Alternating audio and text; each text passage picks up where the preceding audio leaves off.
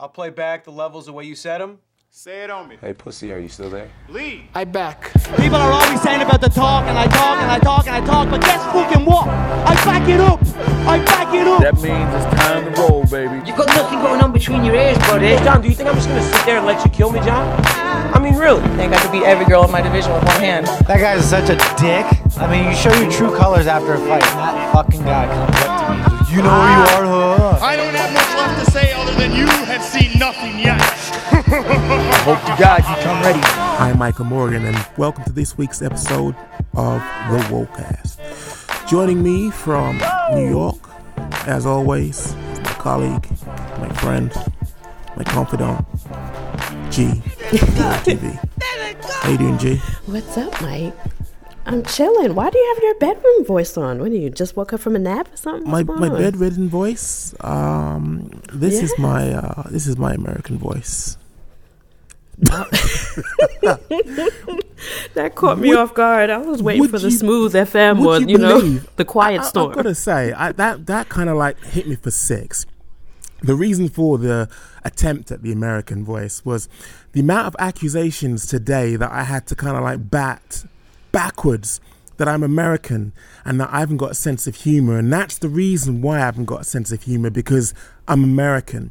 I just, I, I had to ask somebody, you know, where is this coming from? Which part of me says American? Have you read my bio? oh, you're talking about that post um, from earlier about that boxer and on how to beat women on the now, heavy bag, that's right? That's where it all stemmed from. Billy Joe Saunders put up a post. Mm-hmm. Um, I think it was late last night. Oh, it was some sometime yesterday. Anyway.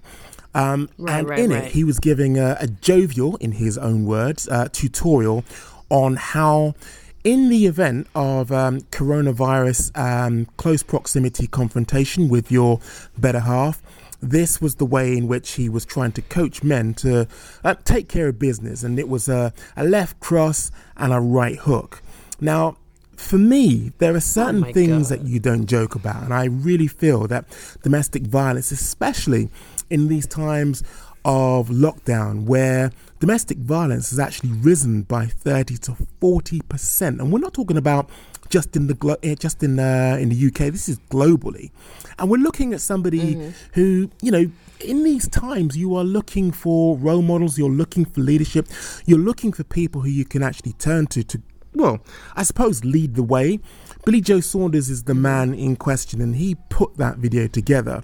Now, bearing in mind he's held two world championship titles in two weight categories, he's held what the super middleweight and the middleweight um, strap. You would expect better from him, but not only that. I mean, it's been on the news. It's basically been a talking point that domestic violence is on the rise, and it's because of the lockdown. For him to actually put that together, I just thought was thoughtless. I thought it was callous. I just thought there was no actual um, accountability as well for the, the whole None, the whole yeah. thing when actually that actually broke. Um, you know, the thing that really I found distasteful about all of this is the amount of men coming forward and saying, "Oh, mate, you need to have a sense of humour. Where, where, where, where's your funny bone, mate? You, you've had a, you've had a sense of humour transplant." And I'm, I'm Hey Mike, imagine imagine being a woman Man. and seeing those comments. Imagine being a victim of domestic violence and seeing those mm. comments. Imagine not just being a victim of domestic violence because everyone always thinks, "Oh, the poor woman that's getting beat." Yes, she is a victim as well, but what about the children that witness domestic violence? You are tweeting Yeah. these people. They are part of the public. They are, they are the person that's to the left of you, and it's the person to the right of you. It's the person in your fucking mm. mentions. Like, stop triggering domestic violence victims. And also, here's another thing that people don't understand about jokes. Everybody's like, oh, it's just a joke. The more we joke about something serious, the less we we dehumanize it. Do you understand? Like the more we joke about something negative, we make it easier for folks not to take it serious when we're supposed to. So if you want to keep making jokes about rape and domestic violence, when a woman or somebody gets their ass waxed, you're going to be thinking of that joke. You're going to think Yeah. light of it, and at that moment it's not time to do so. That is why people don't like jokes like that. And here's another thing. Jokes are supposed to be mm-hmm. funny Cause, cause, like, pump the brakes, Mike. We all laugh at domestic violence jokes. I hear what you're saying, and I don't mean to be a dick or anything, but I laugh at inappropriate jokes. We all do it because what? Comedians do it all the time. Dave Chappelle is one of the funniest people I've ever. I was watching him today. He's hilarious. He makes inappropriate jokes all the time, and we let it slide. Why? Because it gives us things to talk about. It makes us laugh. It makes us feel better, and it gets us talking. But he's a professional comedian. That's why he gets that reaction mm. out of us. But Billy Joe Saunders is just a boxer that did this for clout and attention. And here's the best part it wasn't even funny. I didn't laugh. I wasn't like, oh shit, I shouldn't be laughing. You know what I'm saying? Like, it wasn't even funny. So it was just straight up disrespectful. And for people defending it, saying it was a joke, please show me where the joke was because I didn't laugh once. And I'm a horrible, horrible person sometimes that laughs at inappropriate shit. So where was it? I'm, in- I'm exactly the same boat, but I like the counter though. Claressa Shields took to Twitter and put together her own video on how you actually counter domestic violence from a man. And uh, I love the, the way in which she was saying, no, don't go for the penis, go for the balls. Drive right through those balls. Yeah. I, I i i mean i did like it and i chuckled but i by that time i had soured over his video and not just his video he incited all the incels all the domestic vi- um, abusers all the men that you could tell that have put their hands on women or put their hands on women or men that don't have a problem with that even though they've never done it. Men that just don't really give a fuck about women pretty much were the ones that were like oh it's just a joke. Yada yada yada. Not realizing that it wasn't even a joke. It wasn't funny. Billy didn't come off as funny. None of us laughed and was like, "That's fucked up." You know what I'm saying? But laughed. It was. It was not to me meant to be funny. It's an instructional video on how to hit women, and I'm sure Joe upset a lot of people with some PTSD. I'm sure he triggered a lot of victims and got a lot of people upset. And Mike, do we need that right now during a pandemic? Like, do we need that That's vibe? the last thing that we need, especially as I, as I Thank you. mentioned, you know, domestic violence being on the rise for that very same reason. And. Mike, hmm. guess what? That is 100% correct because when I call my cop friends in DC and I'm like, how are you guys? What are the calls for service like? It's domestic violence all day. They're all like, oh, I just left one. Everybody being on top of each other and self quarantine is causing some people to be abused, hurt, and struck. And it's I'm on the rise. And this is a good time to, yeah, like it's a fact, folks. Like my cop friends are telling me it's not something I've read, it's not a statistic, it's not something that I just mm. thought of because it makes sense. Police officers are telling me the shit's on the rise because everybody's quarantining in a house, which means people are getting hurt. We don't need videos making fun It's of true. It's true. I don't know why people don't get that, but can defend him by saying, "Oh, comedians do it all the time." They're professionals, and it, sometimes it's thought invoking. You know, not Billy Joe Saunders. Do you know Mike? I didn't even know who he was. Really? But I do now. Yeah, but I do now. But you see how smart it is when you act like a schmuck Mm. online. You get people talking about you. You get now. I want to see Canelo or whoever he's Whoop supposed to fight nail Mm. him. Yeah. So this was it was smart on his move. I didn't know this guy. Now I do, and now I'm gonna watch his fight because I hope he gets smoked. So good, good move on his part. Hmm. One person you do know about, and sticking with the theme of current news and videos, Jon Jones, 26th of March. It didn't take him long, did it? But to his credit, you know, just before we set this up, just before we actually get into this, Jon Jones did say in a previous interview, look, I can't promise that we won't be here again. I'm paraphrasing. I can't promise that I'm going to be an angel, but I'll sure as hell try. Oh. Now, the thing is this Poor thing. it looks as though he has got an addictive personality because the same things keep cropping up over and over again to do with addiction, whether it's drugs, whether it's alcohol, whether it's a particular personality trait. It looks as though this is something which is cyclical with him, and it seems to crop up not like on a um, regular basis. It's almost as though he keeps those demons in check, but they just creep out occasionally. And this time, I think it's crept out in a big way because on the 26th of March, uh, unless you've been hiding under a rock, uh, a lot of people will know the fact that Jon Jones was arrested. He failed a sobriety test, and the sobriety test lasted for about 15 minutes. And the thing was this it made me feel really sad for him, and I'll tell you why. it looked as though in the midst of that sobriety test, he was having a nervous breakdown. He was talking about being um, anxious. He was going through anxiety that he's, his children or um, have dyslexia and that he's got ADD. And uh, you know he forgets things because he's often punched in the head. He's got short-term memory loss. There was so much going on in that video, and it made me think this guy really needs help instead of what seems to be a cyclical thing that happens, and that is he has a transgression, he gets a short, sharp smack on the wrist, and we're back to square one with him. I mean, essentially unchecked and without help. Yeah, I just think that um where do I start? Um I think this is like really none of my business to be honest with you. And let me explain myself. I just feel like this is out of control. He's out of control and it's only Jon that is going to seek and get the help. And I think we need to buckle up and just hope that he, you know, hang on for the ride and just hope he does not hurt anybody in the process of him eventually and hopefully Yeah. getting help. And I think, I think too, um, what I find interesting is that everyone keeps talking about this DUI video and the things that he said and that he drinks and that he has an addiction problem. But me, of course, former police officer, is worried about the gun that was in Yeah. the car. I'm worried about the spent case mm. shell that's in the car. That's indicative to him shooting that gun because they pulled him over for what? Because there was the sounds of gunshots close by, and they pull him over, which I think is correct. But I know that there was sounds of gunshots, and he gets pulled over in the midst of this, and there's a spent gun shell in his car, and that kind of shows that maybe he's perhaps the person that might have pulled that that shot. You know what I mean? And I'm just like, was he shooting at someone? Was he shooting in the air? What is he involved with? Where did he get the gun? Why does he have a gun? Why does he need a gun? Why is he drinking with a gun?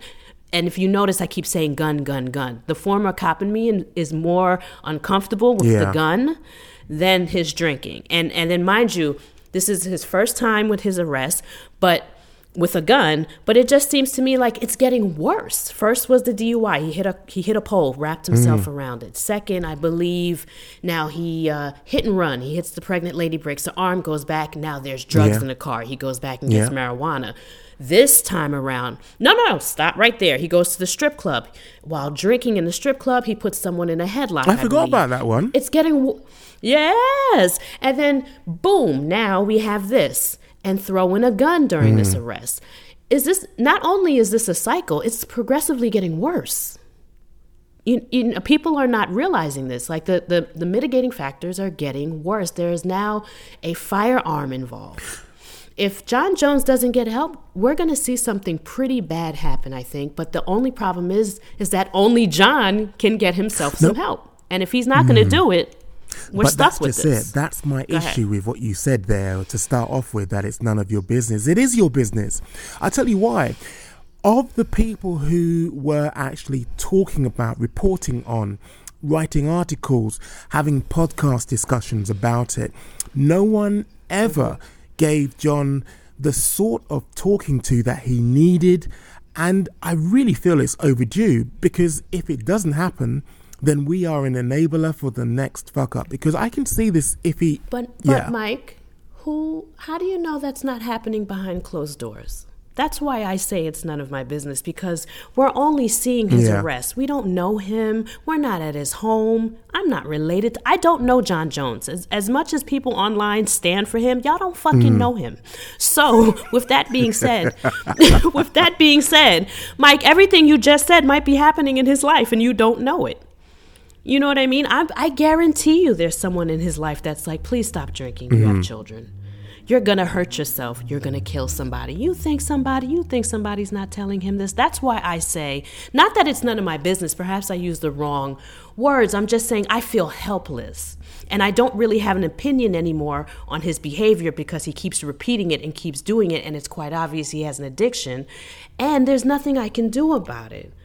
Do you know what I mean? I don't have an opinion anymore. I don't think poorly of him, and I don't. I kind of expect this from But him. he- He has a Mm, problem. But but, you hear know? Mm-hmm. me out. It's because of the kid gloves that the media, I feel, does play a part in this. The kid gloves that we treat him with, that he'll read Mm-hmm. column inches, he'll read a blog, he'll listen to a podcast, and it's almost as though we're making excuses for him. It's almost as though we're giving him Oh, a- yes. a, a pass. It's almost as though we're saying, well, you know, it's Jon, you know what he's like. now, I hear you that these conversations are more than likely happening behind closed doors, but I really Oh, do yes. view the MMA scene as a community. We talk a lot about the MMA community, MMA Twitter, and it does seem to have a theme of looking after one another. I don't feel we're looking after Jon when we're soft soaping him, giving him the sort of questions which basically means that the next time there is a Jon Jones scrum, he blackballs us, as in the case of Luke Thomas. The next time there is an opportunity for an interview with Jon Jones, we don't get invited by the UFC because of the types of questions that we ask. I just feel all of that needs to stop now. We are not glorified PR. I'm going to keep on banging about this until you know something and some changes actually happen and i think we start now Yeah. we start today jon you need help. We are no longer going to soft soap you. We're no longer going to make it palatable. We're no longer going to sit by and basically have you on this self-destructive path. And i feel as though we will do that if we don't talk about it in these terms. I can agree with you on that because I do see in the MMA community that he has so many mm. enablers. And and I find that people confuse enabling with sympathy. Like for example I talk about this quite often on MMA Twitter. Sometimes I gossip about it and sometimes I'm like damn like he needs some help because I have sympathy for him. But at the same time I don't make excuses for him when I see people that are disappointed in his behavior or when people his fans take it so hard, you know, because they want him to be considered the GOAT, but then because of his behavior, it's kind of upsetting his mm. legacy. So I get when people frown upon this behavior, what I don't get are the people that want to defend his behavior or, hey, you don't know what it's like and yada, yada, yada. I don't need to know what it's like. He's on a self destructive path and somebody needs to try to put that in his ear. Like, let's Yes. help him. Let's not make excuses for him. So that one I do agree with you. I think I just feel powerless. Like I don't have an opinion anymore. You know what I mean? Like before, I used to get upset. Oh, he's a fuck up. I used to call mm. him names. I used to be like, he's this guy's a clown. Now it's just I feel bad for him, and I'm powerless as a human being and a fan because I can't even get him to stop. And and if I was on a platform, I would be like you, Mike. I would want to ask him these Yes. hard questions, but it we just feel powerless in, in this community as well. You you want to ask the, those questions, Mike, don't you? But Dana White, what will he do? He'll shun you. You can't get any more passes. You can't work in MMA media. What if you support your family like that? Like it's a, just a very complicated situation here that deals with a lot of powerful mm, men here, mm. you know? And it, and and let's not, you know, front that powerful man is Dana White. People fear him, especially in the media. They want to go to the, the media scrums. They they don't want to be blackballed and they don't have the Luke Thomas following.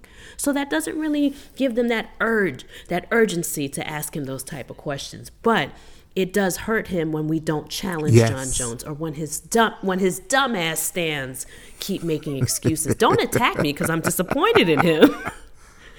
you know, like, come on, the guy needs some help. But I don't like. I, for me, Mike, I don't take a shit on him, and I also don't give him too many compliments. I'm just like, I'm just gonna wait for him to get some help, and when he comes around, and I pray that whoever's in Albuquerque when he's on, you know, one of these tirades and he's driving drunk and shooting guns, I pray to God that he doesn't hurt anybody. That's my mm, concern. Mm.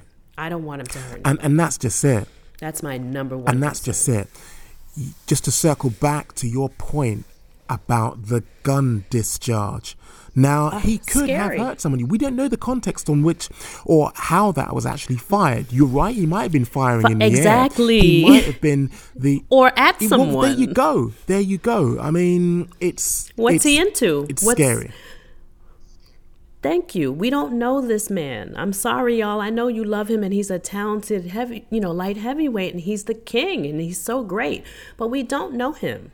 He had a gun in his car. It's time to be alarmed by his behavior, not just the DUI. And he did shoot one off. Why? And then when he gets pulled over, I saw the video. I'm out here treating homeless people Yeah. like people. Sir, you you just bust off a cap. What are you talking hmm. about? And I had, and then maybe because I am a former police officer, I had no sympathy for that tape. When I see Chael Sonnen saying the cops embarrassed him, damned if you do, damned if you don't. Y'all, I know y'all hate the police, but sometimes they do do Yeah. their job. Like, if they had not pulled him off the street and quote unquote embarrassed him, like Chael Sonnen said, maybe someone would be dead. Ease up on cops doing their jobs. When they're actually doing their jobs, leave them alone. I watched the video. There was nothing here that was unprofessional or embarrassing, except for Jon Jones' behavior. And let and let's not forget he had. I repeat, listeners, he had a gun. We not tripping off of that. Mm, facts. Thank God the police locked him up. Thank God the police recovered that. Thank God they put two and two together and that one shot was fired and then there was one spent in his there was one shell case in his car. Put two and two together, folks. Jon is becoming a danger not only to himself, but increasingly to the people of Albuquerque. He needs help. Stop enabling him. Exactly. You know? know? what was really revealing um, in that whole video and that setup? Now, I know, I, know um, I think it was misconstrued online when I, I made the comment, but how thorough they were. I, just thought it was hilarious. You guys, Including you guys me. have done the test. You can smell he stinks of drink, but you're going to put him through counting. You're going to put him through walking a tightrope, and you're going to ask him to uh, recite the alphabet. Come on! At which point I know. I was it? Yeah, I was just like, really?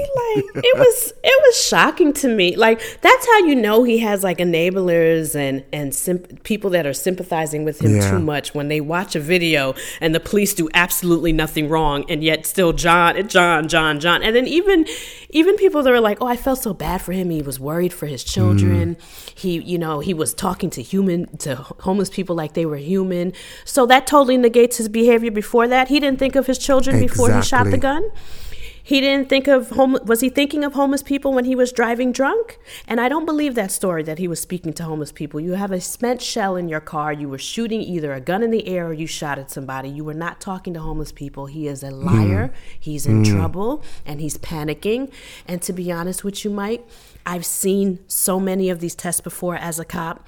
And that's what people do when they get caught drinking. Uh, my wife, da da da da da. Oh, I've only had a few drinks. They start rambling. They start talking. They even pass gas, Mike. They be so nervous. You know what I'm saying? Like, you you be shocked when people when people about to get in handcuffs and they know they've been caught or they got a little Their weed in their pocket. People start farting.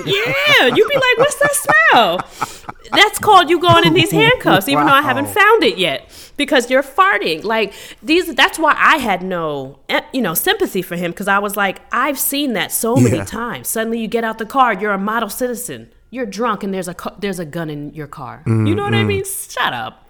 So I had no sympathy whatsoever, and I was triggered when Chael Sonnen said the cops were embarrassing him. They were polite, professional, and they did their job well. And it was absurd to hear his friends, Valentina, Chael Sonnen, his stupid ass fans talking about, oh, this, this, he's a good person. He is. He does bad things. Stop it. They treated him, I thought, with the utmost respect. I don't know if you noticed, so you you probably did, you probably clocked this, but they gave him a lot of space. There were what three, four officers officers there. All of them were kind of like treating him with, I think, kid gloves. Not only did they allow him to get an extension on those handcuffs, not only did they give him breathing space in that, you know, there was one officer to his left, I think it was, and the other to his right, but they mm-hmm. kept their distance. But also, you know, they they, they I, I feel as though, you know, to a certain extent, they went through every single checklist that you could possibly go through just to say, yep, he's drunk. That's how I felt as a former police officer. I want to be like, wrap it up, fellas. He's out of here. You know what I mean? like, that's why I was so disturbed when I saw like, um, when I heard Chael Sonnen say that, and then I saw a dumbass post on like Jon was nervous because you know cops be beating the shit out of black people, and this. It, I think that was on your Yeah, no, page. that, that, that, Or was, I- that, was, yeah. that was English Oh. sarcasm. Oh. That was someone with an English sense of humor. Oh my God, thank God, because I was so. Remember I responded all snooty. I was like, first of all, um, you might want to pull that card when that's actually happening. This is a valid arrest. I lost it. Like, um, this is what white people be talking about when they say race baiting. You doing it. You know what I'm saying? like, hey, hey. Um, but yes, the that drove me crazy. The excuses, the cops embarrassed him. And it, listen, they did their jobs and then they went up and mm. beyond. Take it from a former cop because if it was me, I was a bitch when I was a cop. Y'all would have been like, that black woman is a Wow. bitch. I'd have been like, yes, keep your eye on the pen. Thank you. Like I just would have been, I would have, it would have been business with me. I always had an attitude because I was, you know, a woman. I'm small in size. I always just was a bitch Yeah. first. And if it was me giving him that test, y'all probably would have been no justice, no peace. I wouldn't have brutalized him or anything, but I'm very thorough and I'm straight to the point. Those cops were Would you have been disarmed by his almost subservient, yes, sir, um, no, sir? They all do that, Wow. Mike. They all do that. They listen, when you are a police officer, you either get fuck the police or you get hello, how are you? Ba ba ba. But meanwhile, hello, how are you has a gun under the seat. You know, they start passing gas, they start telling their life story. And when I saw Jon Jones do that, I have seen that and three million times for three million different arrests, whether it's weed, alcohol, assault with the intent to kill. They all mm-hmm. do that. It's just like I'm just gonna talk this officer's ear off, and I'm gonna be humble and I'm gonna be really nice. But that same person doing that has a burner under the seat, just like Well, Jon you, did. You, know I guess, I mean? will be in a really good position then to give us a summation of what you feel is going to happen next, considering he's had previous. Considering, I remember this particular clip, and I shared it on my um, Twitter page that the judge said something along the lines of, "Jon, if you come back here, it's not going to work out good for you."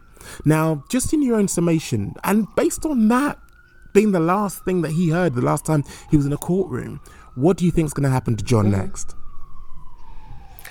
Um, that's I don't know, Mike, because I'm gonna be Mm. honest with you. Didn't that judge say that? Was that when he choked the stripper, or what? This is horrible. Did you hear me? Was that the time he choked the stripper, or was it the time? Oh my God. Anyway, when the judge said that, when was that? The choking of the stripper, or was that a I think that was thing? a DUI because he was in uh, county. He was um, he was in uh, the orange jumpsuit. I think Jon Jones makes enough money to get himself a very good lawyer to avoid Mm. Really? jail time. That's my answer. Yes. but listen, he choked a stripper at a strip Yeah. club and something else happened and he was arrested. Didn't the judge tell him that if he was going to get arrested one more time, he would go back? Why didn't he go back for choking a, a woman at a strip Ah, right. but but I'm also being a little, you know, let me let me be a bit more professional here. I do think that his attorneys will get him like what the best plea or the best bargain they can Yeah. get him, but I don't know what that is. Because I don't know the, the the state laws in Albuquerque, and then also too, Jon Jones has a record, so he is complicating Yeah. his life as far as you know prison jail or whatever is going to come down the pike because he did have a gun and he has driven drunk on several occasions. So he is going to face some type of hmm. repercussions. But do i think he's about to do five years ten years like is he about to be the athlete that gets you know s- sent upstate to the prison? No, no, I'm not going to make an example but of yeah him. he, no but he will he will you know be you know penalized disciplined. Something is going to come out of this. There was a gun in the car and i don't know their gun laws or their state laws but i mean he he is going to get in trouble for this. But mike notice he bailed himself out. He has a court date. It's already kind of looking kind of plush here. You know what i Ah, mean Okay, I just automatically assumed. and mind you, he has a and he has a pre and he has a previous Ah. history. And notice he and notice he was able to bail out. He has the money I, to I do just so. thought somebody bailed him out. Yes. You know, I thought that's how it works. You need someone else to bail you out. I didn't, I didn't know you could self bail. Is that the case? Um, it's different for each state. I'm not sure of Albuquerque, but he did not remain in prison that Ah. night. He was bailed out. Wow. So I think he has the means and the money to hire an attorney that can help him get the best, you know, Mm-hmm. plea deal. I'm not saying he doesn't go to jail for it or he just gets a slap on the wrist, but he has the money to make sure that it's as comfortable as it can get within the law. Wow. So, what do you think um, Dana White does, if anything? He won't do a damn thing. At the end of the day, Jon is an asset to the company. and right now, Dana White is looking for every single avenue in which to make money, which to maintain business as usual, and putting Jon Jones on the bench isn't going to achieve that. Let's just call it for what it is. Love Dana White, love what mm-hmm. he stands for, love what he's about, but he's a businessman. And it's his business at the end of the day. Jon Jones brings money. Jon Jones won't be benched. Oh no, he won't be benched at all. And I would say that is also enabling as well Yes. in a huge way.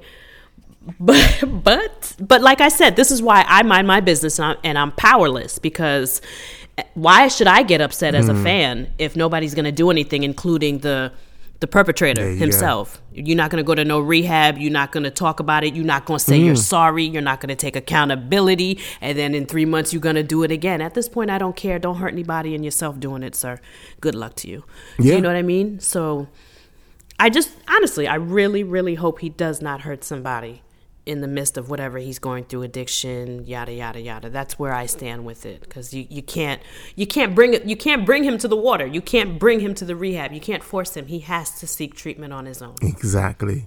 so Well, yeah. speaking of hurting somebody, we were hoping to see somebody's being hurt in a professional manner in the cage. Bellator London in May. Now, it's been announced here that the likelihood of the lockdown that we're in at the moment is going to be further extended, but more than likely, more stringent changes to the lockdown activity that's occurring right now. Here to talk about this and a little bit more is Chisanga Malata. As we all know, the coronavirus has well and truly laid waste to the sporting calendar and has changed life as we know it. The COVID 19 outbreak has led to the cancellation of sporting events across the globe, the banning of mass gatherings, and has prompted most countries in Europe to go into a near enough total lockdown. Now, the MMA world has also been affected by the global pandemic, with UFC London, UFC Columbus, and UFC Portland all being scrapped in order to help curb the spread of the virus. Although, shockingly and rather stunningly, the UFC are still pushing ahead with their next pay per view event, UFC 249, which of course will be headlined by the eagerly lightweight, eagerly anticipated lightweight title fight between Khabib Nurmagomedov and a certain Mr. Tony Ferguson. Bellator and many other smaller promotions have also been affected by the virus, with one championship, Ares Fighting, and Cage Warriors all being forced to indefinitely postpone cards. Bellator were, of course, the first Western promotion to pull the plug on a show due to the virus, scrapping Bellator 2 for 1 on, I do believe, the day of the card. I can't remember what date that was in March. I do believe that could have been the, th- the 13th, but correct me if I'm wrong. Luckily for Bellator, there are two events. No, they have two events next scheduled for May 9th and May 16th. So there's a bit of a buffering period for them. The latter of those cards is the promotion's return to the SSE Wembley Arena in London, a card which is set to be headlined by the seemingly cursed fight between James Gallagher and Cal Ellenor, which is, of course, a men's bantamweight fight. But judging from recent statements from scientists across the globe and government officials in the UK, that card is in serious danger of being scrapped. Numerous respected scientists across the globe have been calling for social distancing measures to be put in place for the next six months. And just today, Professor Neil Ferguson, who's the director of the Central Center of uh, Global Infectious Disease Analysis at Imperial College in London, said that given the spread of the virus, us Britons could be forced to stay at home for at least the next three months. Such a lockdown, and indeed even a lockdown for a further month, would all but lay waste to the Bellator London card, as the fighters wouldn't be able to properly train for their respective bouts. Unlike in some countries, namely Belarus, where it's business as usual and there's mass gatherings, there's even football games still going on, the UK government won't be sanctioning any sporting events or any mass gatherings or sanctioning, allowing any mass gatherings to go ahead for the foreseeable future. I mean, if they're not letting the Premier League season resume until June at the earliest, they damn sure are not going to let a full contact sporting event go ahead. Now, as sad as I am, the the fights aren't going to go ahead, and there are some absolute banging fights on that Bellator card. I can't help but believe the right call is to scrap them as soon as possible.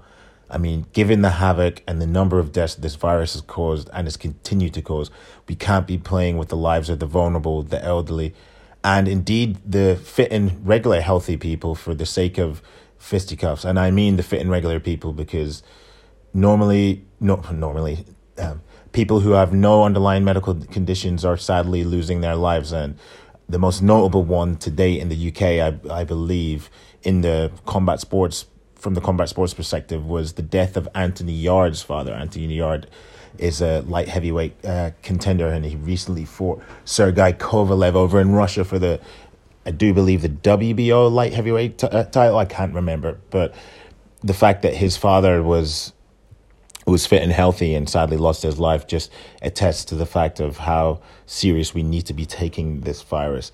And that's why it irks me when I see people in the UK in particular still gathering in parks en masse and still in close proximity to one another. And indeed, I still people see so sorry, I'm getting so flustered, I'm mixing up my words.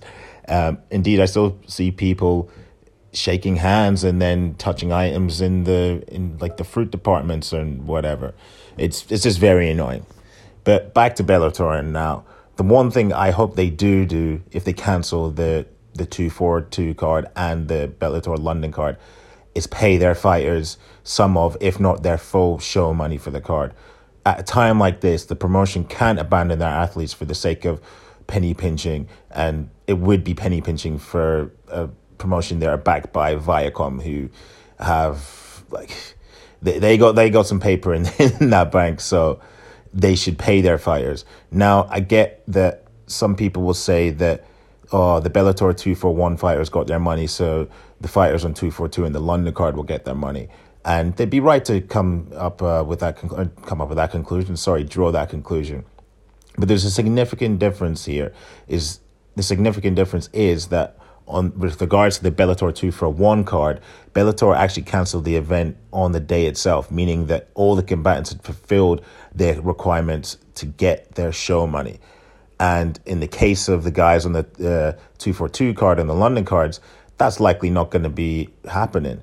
Like I'm I for one I'm a bit optimistic that I think that Mr. Scott Coker will dip into his checkbook and keep his fighters fed for the coming months during this these uncertain times, but as we all know in the fight game, in particular the MMA game, some fuckery is never too far around the corner. Anyway, guys, that's all from me, Chisanga Malata from the Daily Star and Daily Express. Thanks for listening to the show, and I hope you and yours stay safe during these difficult times. Take care. Just like Chisanga, I really do hope that Bellator come good here. I know that, you know, fighters haven't weighed in in the same way that um, the previous card actually enabled those fighters who'd weighed in, who were ready to fight, who were in the in the vicinity of the venue. I mean, literally in the fighter hotel. Um, uh, they got paid. I really do hope that you know Bellator do the right thing here and actually you know set again pace and set a precedent in that you have people who have been contracted to fight. That fight has fallen through, so yeah, pay them. I mean, I think the issue though, Mike, might be like what you said. Like if they don't weigh in, or even though the fight was announced, it's still way out. And if they already know that it's going to be canceled ahead of time, even though it's way out, do you pay them or not? You know, like I don't know. I think it gets to be a sticky situation, but I'm with you. I'm all for paying them, no. especially being that how many times do mm. fighters fight a year? Uh, this is how this is how they support exactly. themselves. And l- let's be honest, Mike. Without the fighters, there is no Bellator. There is no UFC. There is there is no mixed martial arts. So I don't understand why we're squandering mm. to pay them anyway. Like it's kind of weird that the companies and the promoters are making way more money than the people that actually play the sport. I mean, we can discuss that in for the NFL and all types of um, sports organizations, but it is hella strange, and it's it's just wrong to me. Yeah, you know, it's just so sad, and unfortunately, it's wrong in all sports, but it's really bad in ours. You know, so I hope and pray they get paid, and I, I really hope too that. Bellator and the UFC are just also more communicative and take care of people later on if they do have to like cancel these fights and not pay them. Like I hope there is some type of light at the end of the mm-hmm. tunnel, even if you're gonna not get paid. Some type of bonuses, some types of, you know, blessings in the in the bank account, some type of you know fights being put together quickly and fast when this is over and getting people paid again. Like, just I hope that they also resume in a professional manner and take care of the people that have been canceled on as well. Exactly. And you mentioned the UFC earlier in that conversation. Um, speaking of the UFC, it's a pleasure to welcome to this week's episode London's finest, Nathaniel Wood. What's going on, Nathaniel?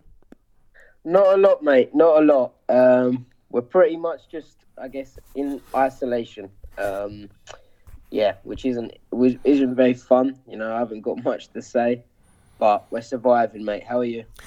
I'm I'm just equally frustrated every single time I see your surname. That's how I am. Bro, you've been rocking that small case W on your Twitter for about it must be about 3 years now. And I've requested, I've put in jaded emails, I've put in Twitter requests. I've got an army of people behind me who also agree on Twitter, but still no movement on the small W. What's going on with that, bro? Mate, if you can get a hundred retweets, I will take. Until then, you're just gonna have to hate the player, hate the game. Okay, well, you know, if, if it's come to that, you know, I, as you know, I, I rise to a challenge. But speaking of rising to a challenge, um, let's address the elephant in the room. Take me back to when you faced John Dodson. I mean, that whole camp, it looks as though it was perfect. You look like vintage Nathaniel Wood. I mean, how were you feeling then? If I'm honest, mate, I haven't got a bad word to say about that camp. Um, the camp went perfect. It, it, you know, a lot of fight camps, there's times when I get ill and a bit overtrained. For that one, was absolutely spot on. I didn't get that once. My weight cut went perfect. I had things that um, I had to include, like high altitude training, um, to get used to the altitude that I'd be dealing with out in New Mexico. And I felt amazing, mate. Um, coming to the fight, first round, I actually said in the corner, um, I don't think they got it on camera, but I said to my dad and Brad, I said, wow, that was fun.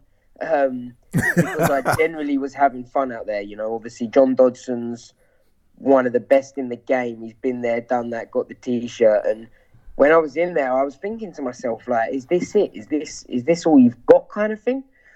Um, obviously, that might sound a bit stupid because in the end, he catches me. But to me, what happened is once the head clash, I caught that um, cut above my eye. Yeah. For me, I was in my head thinking, shit, this is in the worst place I could possibly get. The crowd are on his side. I felt in my head like the ref's going to stop it. The ref's just going to come in at the third round. And I've had that stop before when um, I fought Alan Philpott and they stopped the fight because I Yeah. had a broken nose. Um, and I was just in my head thinking, I don't want a repeat of this. So in that final round, you know, I just came out far too hasty. Mm. Um, and watching back on the footage, I'm just screaming at myself, thinking, "No, you know, why didn't I just just take him down at least, or just play play the round out?" Because in my eyes, I think I was winning that fight. Um, it was very close. You know, I'm not going to sit there and say, "Oh, 100 percent I was winning winning the fight," but Yeah. for me, you know, I um, I felt amazing in there, and I'm just gutted with obviously how it ended. Um, I'm not going to take anything away from the ref because you know it, I guess it does look bad on camera, but I can promise you now that I was still in that fight. It was just purely a flash drop. I was getting back to my feet, and you know I've been through a lot worse than that. So I am gutted that he stopped the fight. You know I know how much damage I can take, and you know, but I've only got myself to blame. But in that, I mean, I'll just put my cards firmly on the table. You know that I've been following you from day one. And, you know, I've obviously got a, a serious bias here. But, okay, as two biased people, can we discuss the fact that it looked as though you were still in the fight? That, I feel, was a very early stoppage. Yeah, for for me, man, I promise you now, I was still in that fight. Um, when when he drops me, you see me looking at I'm looking behind me to see where he's coming from. Yep. And then obviously when he got on top of me and was throwing them shots, they were none of that was precise. There was no shot that he landed flush or clean. They were just little rabbit punches that I guess looked good Yeah. on the camera. But mate, I came away with not a bruise on me. You know, I didn't have a scratch. All I had was that uh, gash above my eye, Mm. which was from a head clash, which I was a bit pissed off about. But you know, I know he didn't mean that um, intentionally. Um, and I had my my foot was hurting from where I was kicking him. Other than that, I was smiling, laughing, absolutely fine. You know, and I've had wins where I've come away with concussion and a broken nose, and um, you know, I've been in a lot more damage than that. So it was frustrating as hell. But you know, as I say, it's only my fault, so I'm only going to blame myself. You know, hats off to John Dodson. Um, he done, I guess, what he needed to do. Um, and I just need to come away. I'm going to learn from this. You know, next time I'm not going to be as hasty. And yeah, you know, in my head, I'm just thinking I shouldn't have allowed that cut to, you know, change my kind of pace of the fight. Um, but yeah, I guess you live by the sword, you die by the sword. Indeed. And in the heat of the moment, I, I'm guessing there was an element of protestation uh, between you and the ref. Do you remember what the ref was saying to you at that time? Oh, sorry, mate, you cut up there. I, I was just saying, do you remember what the ref was saying to you at that time? No, I don't even know if the ref did say anything to me. I remember when I've had uh, fights with someone like Marc Goddard, you know, he can he's saying it very clearly. Nathaniel, defend yourself, defend yourself, and you're kind of getting that chance. But Right. I'm pretty sure that ref didn't say much to me. I'd have to go back and look. But Mm. if he did, I didn't hear him saying, um, you know, defend yourself or I'm going to stop the fight or anything like that. You know, he just kind of stopped the fight. So, but yeah, frustrating. And how was Dodson in, in victory? Was he uh, a consummate professional and congratulated you for, you know, giving him a good fight? Or, I mean, how did it actually pan out in the end? Yeah, he was fine. I spoke to him after, um, and he just said to me, "He's like, hey man, I got to apologise. You know, those groin shots, obviously, they were going in my stomach, but I was pushing it down with my elbow, and it was going into my groin. And in my head, I was just thinking, cut the bullshit, man. Like, them, Exactly. them shots were not hitting your groin. Mm. You know, they were hitting you in the stomach, and that's why he said to me, "Oh man, you've, I've never been kicked so hard in my life," and that's because I know I was landing on the stomach. Um, you know, I know if I hit someone on the cup, it's like a hard knock, but when you kick someone in, in, in the stomach, it's nice and soft, and you just know the difference. So that was frustrating because he was moaning about them, um, which I kind of, when I watched his fight with Petr Yan, you know, I saw that he liked to complain about quite a few things. Yeah. Um, so that really kind of frustrated me in the fight. But you know, after the fight, it- it's been and done. So, you know, if he was playing a game just to get a, a quick 20 seconds re- recovery from the body shot, Mm. uh, good on him because he done, it works. Do you know what I mean? If if you, uh, I guess if he can do his little cheat and get that that way, then so be it. But for me, you know, there was no groin shots um, whatsoever. They did not land on the groin. Um, that pissed me off. But other than that, you know, I wish him all the best. He's a nice bloke. I've met his family after, and you know, he's got some he's got some kids. They look really nice, and you know, they were smiley and just said like, "Well done on the fight" and stuff. Mm. Um, so you know, it looks like he's bringing up some good kids, and he's got a nice wife, and yeah, you know, he just they just look like nice, nice people. So, fast forward, uh, must have been about three, no, four weeks after the fight. It was very, very um, soon after, anyway. Um, I saw posts from you saying that you were fully mended and you were you were ready to go again. Uh, How how realistic and how truthful were you being there? Were you ready to go again? Oh, mate, hundred percent. Um, straight after that fight, I was right back in the gym. Um, I think I got home on the Monday, and I was back in the gym on the Tuesday, or I was back on Sunday and back in the gym Monday, whatever it was. Um, I obviously had the cut above my eye, so there was no sparring. But within about seven days, I'm like Wolverine. I healed up really, really quickly, Mm. and I was back in there sparring. I had my head guard on. Um, you know, obviously, I know people think for my style I get hit a lot, but you know that's not actually the plan. And in sparring, I don't get hit as much as people think. Um, so you know, I didn't didn't take any more damage on the head, and yeah, I was my weight was already low because obviously I had just made 61 kilos. Um, my fitness was there. I guess you know I had a week off from sparring, but there's no way that I would allow a week off from sparring to stop me fighting on the London card. Um, so yeah, I was honestly I was good to go. Um, I said to that we said to Sean Shelby, you know, put if you can put me on there as a late replacement. And we, we didn't really sort of hear much back, uh, but from what I took it was kind of a if someone pulls out. Um, but there was only the Jack Shaw and whoever he was fighting on the card. But I was staying ready for that. Um, and then I think it was a week and a half out. We kind of said, "Hey, look, you know, it's going to have to be at a catch weight at this rate because, you know, there's I can't get my weight much lower than this. Yeah. Um, on it, there's no way I'm making weight on like a day's notice. Um, and then next thing, obviously, the show's cancelled. So So hold on, hold on, hold on. Pause for a second.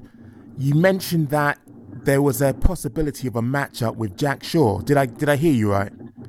No, well, there was there was no um, guarantee, but from what we was take the response we was um, taking from the UFC was that you're kind of you're on the list as like a replacement, Right. um, because the card was full. But then obviously when I looked on the card at what bantamweights there were, it was only Jack Shaw. Um, so I didn't get any clarification from the UFC on whether they were talking about that bout. If someone, you know, pulls out, you'll take their place. Yeah. Or whether they just meant in general you're on top of the list if anything changes. Um, we didn't really get anything um, properly, you know, announced. Um, and then obviously when we was in sort of a bit more talks with them, the show got cancelled obviously with the coronavirus stuff. Um, so you know, in in a way, I'm glad that I didn't cut all the weight.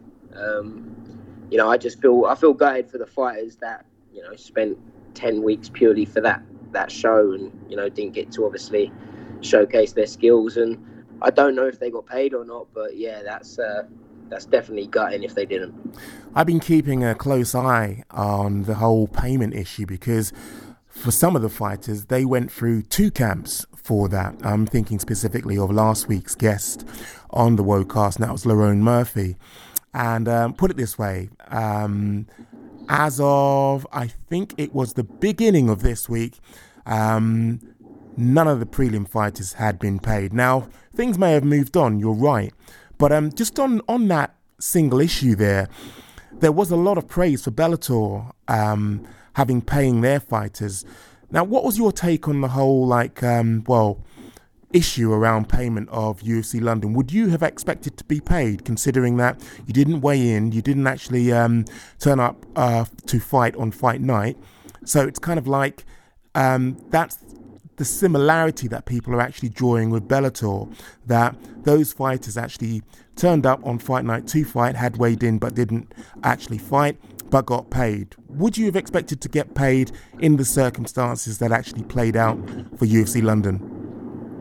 Um, for me, obviously, you'd like to be paid. Um, I don't know if the if the fighters have been paid or not, so I'm not gonna, you know, jump the gun. I'm not sure if you know that or, or not. No, I, I don't. Have they not been paid? Um, I don't know if they have been paid, but the last time I spoke to um, a few of the fighters, and I did like get uh, as many differing views as I could, uh, or differing uh, points of view from different fighters. No one I'd spoken to had been paid. But as we sit here on Friday, what? Um, Friday the 27th, um, I don't know if anybody has been paid, but the last time I asked, no, they hadn't.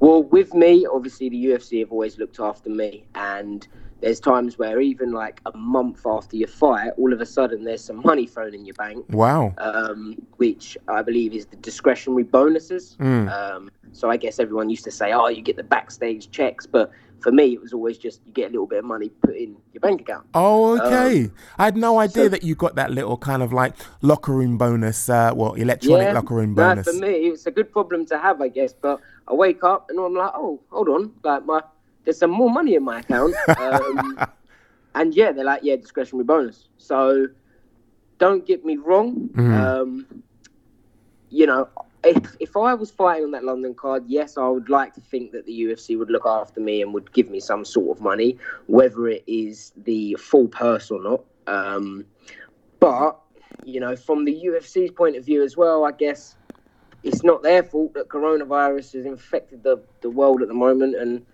stopped the thing. So uh, even with with with people outside of the fighting industry now, it, everyone's suffering.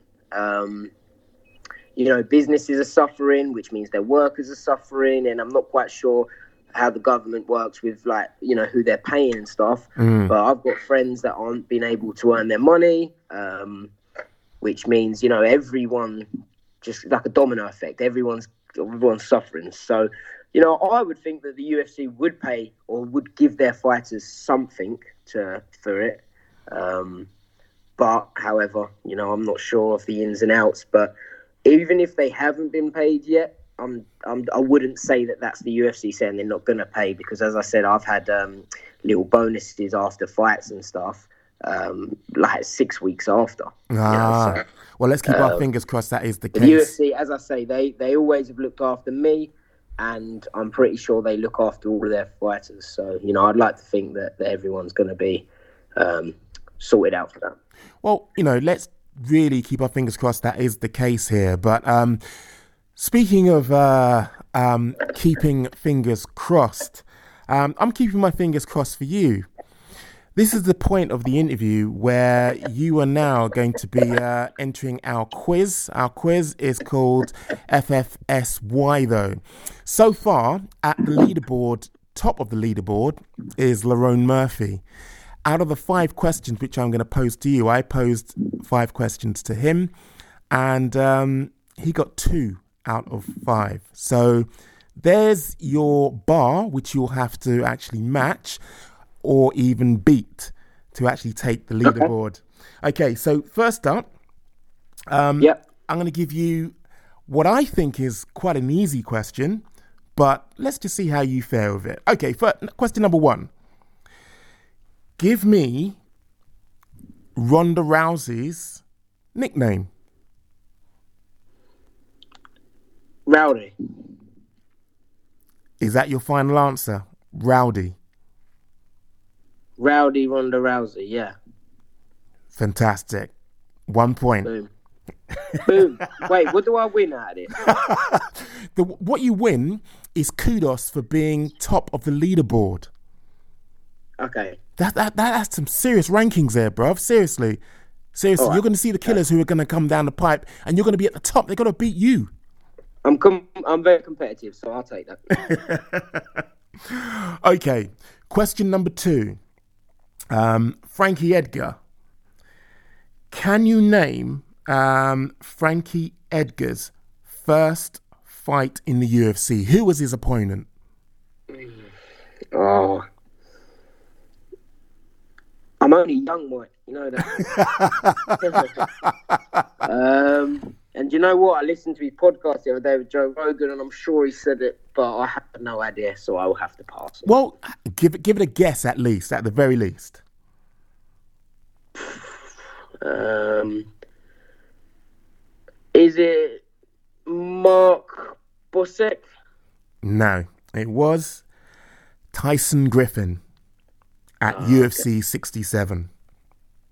Okay, so you said that you're not really um, that long in the tooth in terms of UFC career, but surely you know the beginnings of the UFC.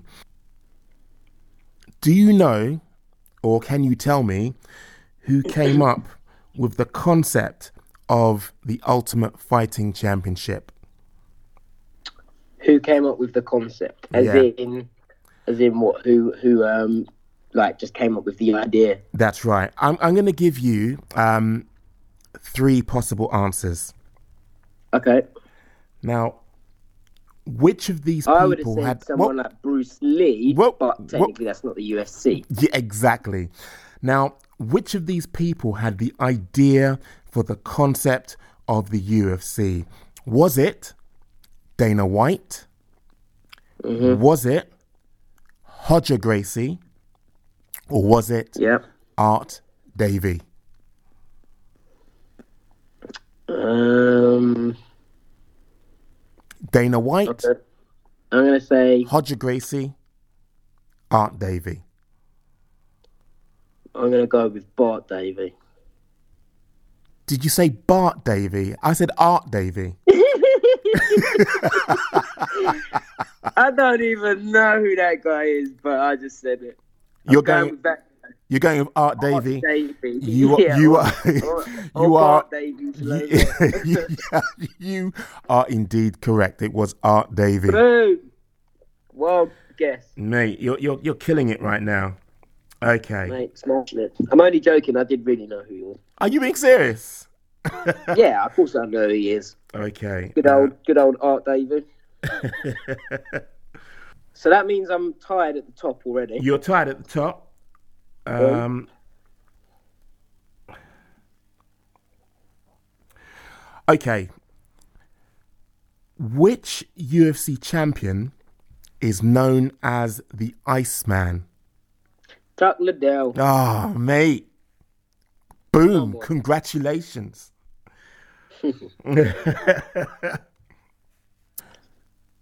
Jimi Manuwa, Yeah. the UFC's Jimi Manuwa, now retired,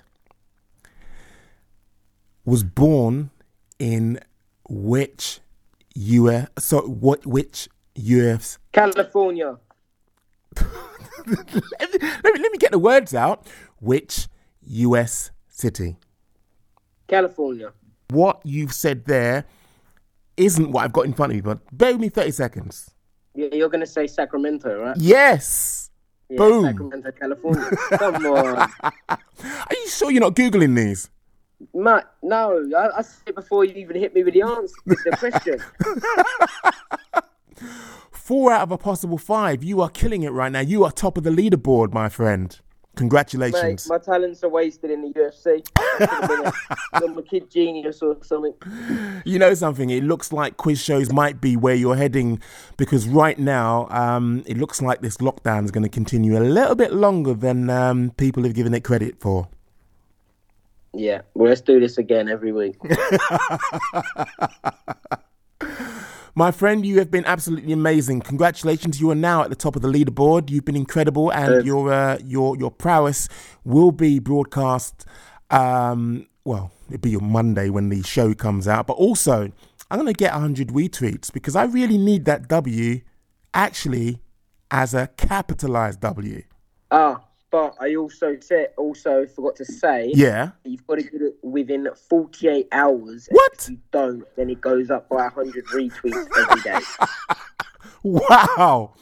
Jesus. You're like Bane So from Batman. Your your terms are just like horrendous. Yeah, you better text all your friends and your friends' friends and just say, guys, look, get ready to retweet this because otherwise, unfortunately, Mike, it stays there for good. Nathaniel, you've been a really good sport. It's been great catching up with you. Um, look after yourself and uh, stay safe, yeah? no, thank you for having me as always. What I liked about um, what Nathaniel was saying there is it backed up what I thought I was watching, what I thought I was seeing. In the closing stanza of the fight, he was definitely in there. How about you? I knew you were going to jump right into that. When I was listening to this, I was like, "Oh, Mike, just shut up!" Like both y'all just chumming it up, and I was like, "This has bias all over it," and I can't wait to talk about it with Mike. Oh, massively. Oh yeah, and I, um, I wanted to just like joke with you about it, but I like that you did say that you were biased because it does sound biased, and and allow me to to explain because on the outside looking in, I totally agree with the stoppage because Mm. it's it's what you know you can take and what you know your friend can take and what Nathaniel knows he can handle versus what the refs Yeah. saw. Do you understand? Like me and the ref saw Nathaniel just taking a bunch of shots that he didn't need to take, and it was too many in rapid succession, and he wasn't develop. You know, he wasn't intelligently defending. And although it was a short time frame, I'm okay with the stoppage. But you know him, Mike. Mm. You know what he's capable of. I seen you hanging out with him at the gym. You've probably worked out with him. You, I hear it in the in, in the interview. I'm like, that's your man's, yo. That's why when you saw him go down, you're like, oh, that motherfucker could have taken 30 more. You know what I'm saying? You know what he's Yeah. built of. Yeah. And so does Nathaniel. So it probably hits home or it hurts to see that, knowing that your man probably can get up and still win the fight. Like he wasn't out of it. But on the outside looking in and with no bias, some people like myself do think it looked bad and just call it, call the fight, call the fight, you know. but I did feel bad for him. I know that probably um, bothered him, but love the interview, Mike, and I love the questions you asked because it just I love the inside scoop and I love the fighter's perspective. Like I love the detail about the cut above the eye that seemed to change the tone of the fight. Remember, he said mm. he was Mm-hmm. feeling good in the beginning and he was Yeah. having fun, and then that cut just whomp, whomp, changed everything. And what happens after the cut? Knocked out. You know, it's it's kind of crazy to hear him say there was nothing wrong with the fight camp. I was, and then when the fight started, I was having fun, and then Mm. boom, taken away from you in a drop of a hat, and then now you think you have a, you know, an early stoppage. Like how emotional fighting can be, huh? Like, I love the inside scoop, but it was good to hear that in his perspective, and I like that. Um, I agree with him, Mike. Yo, them shots to um Dodson's um nuts, I don't believe him. He was hitting above the cup. I don't. I don't. Exactly. When I heard y'all talking, I was like, preach, why- preach, lies, all of it. and and that's why it's so difficult to hear you saying he thinks that it was an early stoppage. It was an early stoppage, G, and I won't hear anything else other than it was an early stoppage. I mean, maybe Man got robbed. Yeah, maybe I'm just too protective. You know, like that's that's what I mean by how a ref's job is so hard. Everyone's perspective of fighting Yeah. and what a fighter can take is different. Like Shane Carwin versus Brock Lesnar. If I was the ref, Shane Carwin would been, would have been our new heavyweight champion. I just. I Mm. just yes, I see Brock blocking the blows with his forearms, but I also saw Shane Carwin just dropping so much and in full mount. Call it. What's the what's what's going on? But I also can see that with Nathaniel Woods versus Dodson. But I also like after the fight that Nathaniel liked his, his family and whatnot. I just love the inside scoop. You know, I like the tidbits we don't hear or see because we're not fighters. You know, so I Hmm. really great interview, Mike. By the way, Well, thank you. You're welcome. Well, just before we wrap up this week, it's time to turn to listener questions. First up is Natraj. Hola G, hey Michael. Hope you and everybody around you are doing well and staying healthy and safe in this lockdown period. Uh, yeah, although no fights, very very interesting week for I guess the entire fight world. Uh, Billy Joe Saunders, I guess tried, but it was just bad timing and in very poor taste. Nobody found that funny. The whole video of him showing how to beat women. Like why? Why do like even why? Why bother? At this point, why bother? Uh, Jones, it's sad, but honestly, I have stopped caring at this point. He's a grown ass man. He's a father. He's a champion of the world. He can see the entire world literally being uh, pitying him. At some point, he needs to want to get better. If he doesn't, then fuck it. It's him. It's up to him. I just feel bad for the kids, I guess. Mike, you see how he feels like me. You see the we don't care. Okay, I know we went over in great detail um, Jon Jones and Billy Joe Saunders, but it was just good to get you know a listener perspective, and um, he's right. I mean, he's nailed it in the, in in in both instances. But I just want to touch on just what, something which he said about Jon Jones. Well, if he doesn't care, why should we care? Fuck him.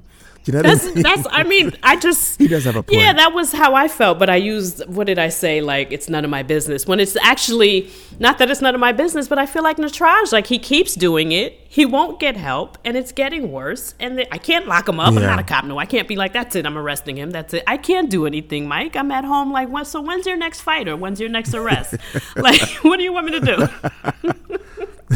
but I but I truly do hope he gets help. Like you know, we're joking and laughing, but I do Mm. want him to get help. I mean, he's gonna he's Same. gonna ruin his legacy. He's a great fighter, and and we like him because he's a great fighter. We none of us want to talk about this stuff. I'd much rather him discuss him having a really good fight with Dominick Reyes or winning another title again. So you know. Next up, MMA by Milliken. Yay.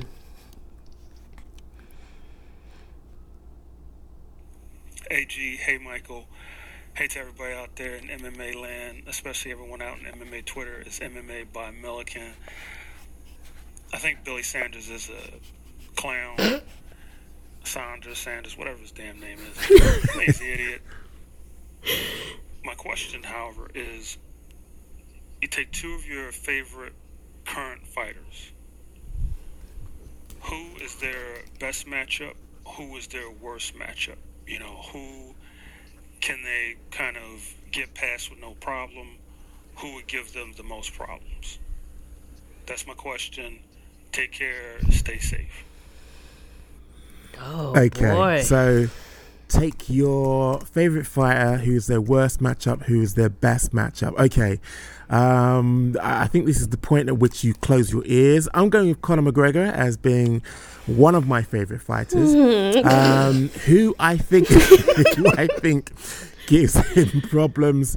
Khabib Nurmagomedov, and as we've seen, the stifling style and relentless pace of Khabib Nurmagomedov is the kryptonite to Conor McGregor's um, stand-up, um, voracious appetite to you know strike. Um, who is his best matchup?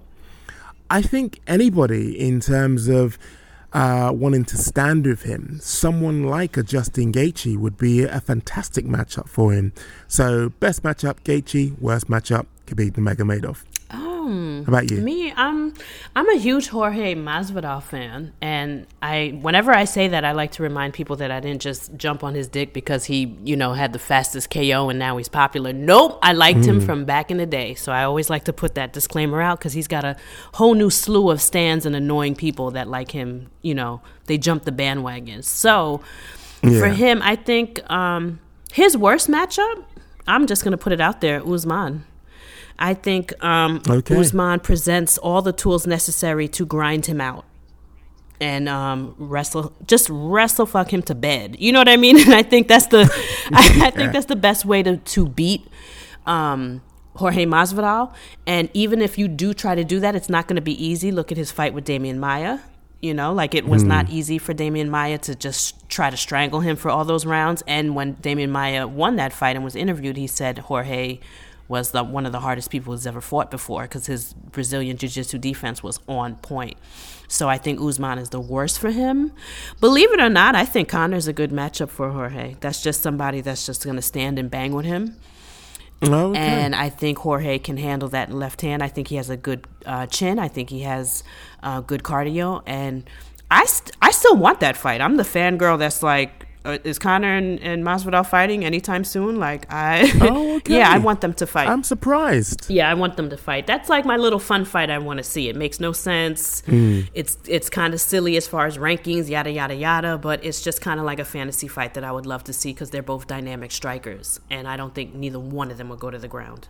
And I would love to Yeah. see who would win that. My money would be on Jorge, but I think Conor he might be able to pull it out too. But I think Conor, I think not Conor, I think Jorge would give him a good fight, and it's a good matchup for him. Okay, last but by no means hmm. least, it's Jim Assoon. Oh, the king. Let's go.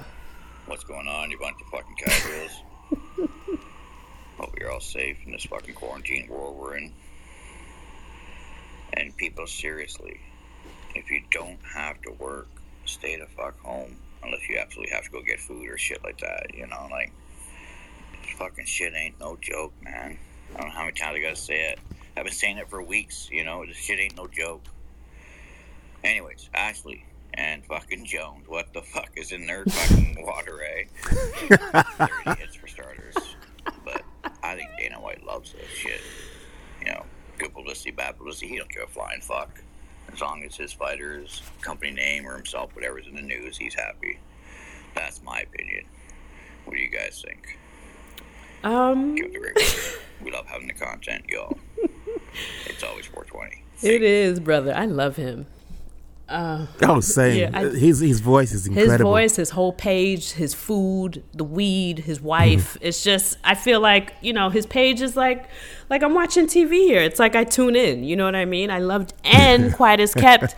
We we've been Twitter friends for quite a while before Jim became the king. When he was on the low, we was we've been tweeting. So that's my man. But to answer his question, um, I agree with Mm. him. I think Dana enjoys all this um, all this quarantine uh, trouble these fighters are getting into. I mean, Mike, I was gonna ask you, the, don't you think these fighters have lost their goddamn mind? Ashley um, Evans, Mike Perry out here not social distancing, cheating on his woman online, doing all types of shit. He got into a bar fight. Um, what else is going on? There's a bunch of shit. Fuck. Um, Jon Jones driving drunk. He told the police he was stir crazy. Ashley Evans stealing medical supplies from porches. Gordon Ryan posting on Instagram that we weak because we survived the Spanish flu, but put up a bunch of lies and didn't even fact check none of the dumb shit he said. I mean, Mike, yeah. what's going on? Like, is it the quarantine? Is it no MMA? What is it? You know something? I think Joey Diaz um, once said, if it's shitty at the beginning, it's going to be shitty at the end.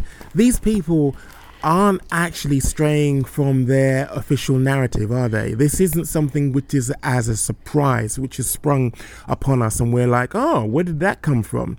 They've been displaying these traits for a long while. I, I have to say, I was surprised with Ashley um, Evans Smith that whole um, scenario where you know they'd gone to pick up, I think it was a dresser or some bit of furniture, and then made off with the medical supplies that were actually sat next to the dresser. Right, um, that wasn't for them. I think yeah, her. I, I think her explanation of that was horseshit. I didn't and won't be convinced by the oh well in my neighborhood when things are actually left out we think you know they are being offered to basically anybody who's passing by. Horseshit. I'm not buying that. But no, just neither to get do I. back to just to get back to Jim's um, original question, yes, I do feel that um, Dana does not waste bad news.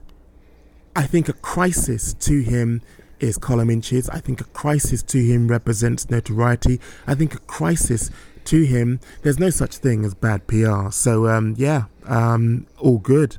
Yeah, I agree with you. I don't think there's any bad PR. He doesn't make any comments about any bad PR. I think the last time, mm. I think when you do something crazy like the Dolly thing, he has to speak on it. You know what I mean? Like when police are involved and it, you know, but, and then it's that big of a star like Conor McGregor. But I do agree with Jim as well. I think when Mike Perry's acting like an ass online and, and Ashley Evans is stealing stuff and Gordon Ryan is saying misinformation and getting us all talking, the UFC's name is out there. And especially being that there's no fights lined up, why not use this yeah. drama to get people talking? Because let's face it, Mike, we're not talking about fights. We're actually talking about all the dumb shit everybody did this week. Exactly. so exactly. It's working. And just in the case of the dolly, exactly. In the case of the dolly, they use that ad nauseum right. in the oh build my up. God. Come on now. And don't tell me that Dana wasn't instrumental in saying at every single juncture that is going to punctuate the conversation. Oh, it was horrible. Because remember, Dana went from mm. being like, I don't condone this. He was totally against it. And then the next thing you mm. know, when after they made up, let's use it as a fight promo for Khabib. I exactly. was like, this is confusing. You can leave that whole, you know, that whole footage out and just kind of work off this natural feud that they have going. We didn't have to include mm. criminal activity. And let's not forget influence. Influence. Like, Conor McGregor and them are huge stars. Let's not, you know, get young folks out here doing crazy shit. Let's let's let's remember that people are watching and let's keep this a little bit professional, you know? So Exactly. I didn't really care for that promo, but I'm with Jim. Dana's loving this shit. And Dana's out here acting crazy. He's telling people UFC 249 is still on, but he won't tell the media where. He went on some mm. horrible rant and cursed out media and, and, said these terrible things.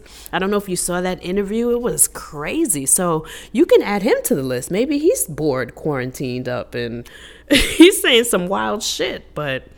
Yeah, but what is Dana White? He's a promoter. He's doing exactly what he should be doing.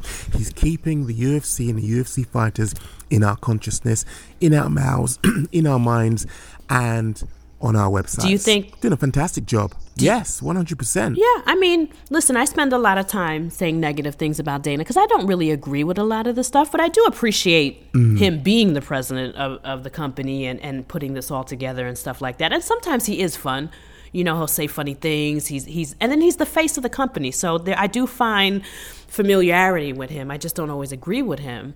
So I'm not going to shit. He's one of the best. Yeah. He's one of the best uh, in the game. He's one of the best sports promoters on the planet. Let's just, you know, Right. let's not um, forget to give him his Exactly. You have to give Dana his props for what he's good at, and then. But I think it's also okay to drag him when he acts good and crazy. And I think you know during Yeah. this pandemic, he's really showing his ass a little bit here. Mm. And my question Mm. to you, Mike, is: Do you think he still pulls off UFC 249, and if so, where?